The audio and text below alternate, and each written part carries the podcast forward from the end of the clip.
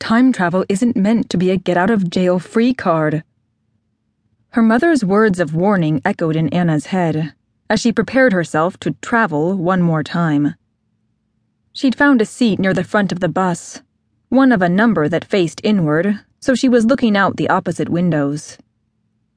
Ten years ago, the first time Anna remembered time traveling, she'd been 17, driving 14 year old David to pick up their cousin Christopher.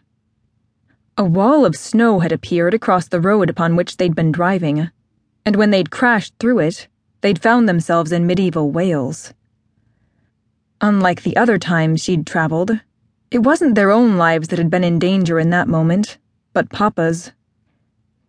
Both that day and this one had been gloomy December afternoons within an hour of sunset.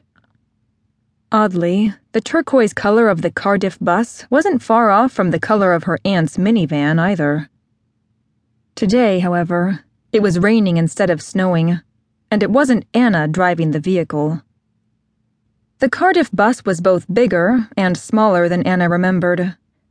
Bigger because it had been a long time since Anna had seen any vehicle larger than a hay cart, and most medieval ships were half the size of this bus. But it was smaller, too, barely seeming to hold, once they'd piled into it, the 40 people they were taking to the 21st century. David, in his obsessive attention to detail, had built a well graveled road expressly for this purpose. From the perspective of anyone who wasn't in on the secret, the road itself looked pretty useless. It started at the bus hangar outside Llangollen and ended at the bottom of a cliff wall. David hadn't completely given the game away because he'd had the road continue past the cliff until it reached a river. Still, one might wonder why such a magnificent road would end at a spot where there was neither a bridge nor a ford, and no road on the other side. If they made it through this, Math would have to build one. Of course, David had built the road this way on purpose, and it very much resembled one of those ramps that semi trucks were supposed to use when their brakes failed while driving down a steep hill.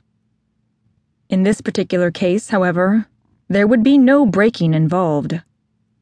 The bed of the road was made of rock and hardened earth, not sand, and the goal was to get the bus going as fast as possible by the time it hit the cliff.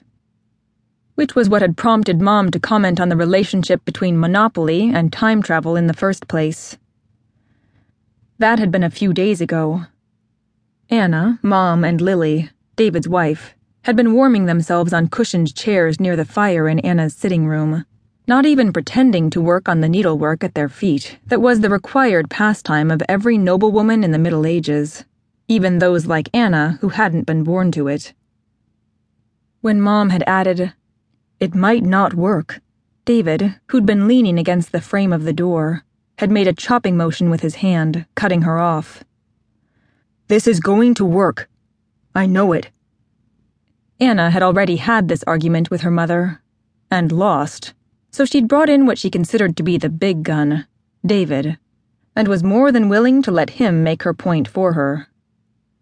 David had been dressed, for once, as the King of England he was, in black leather boots polished so brightly they reflected the firelight, brown breeches, and blue coat of the finest wool, and a silk shirt that wouldn't have been out of place in one of the fanciest clubs in London in any century.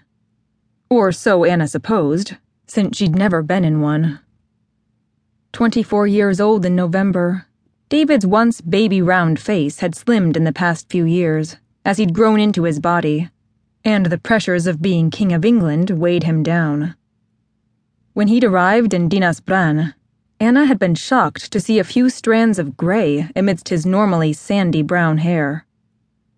He'd come with his family to celebrate Christmas and the 10th anniversary of their father's survival at Cilmeri. Dinas Bran had been full to bursting with time travelers and medieval people alike. David had ditched his entire English retinue at Chester Castle in England. His English retainers should have known by now that such behavior meant he was up to something. But as he was the King of England, they had allowed themselves to be persuaded.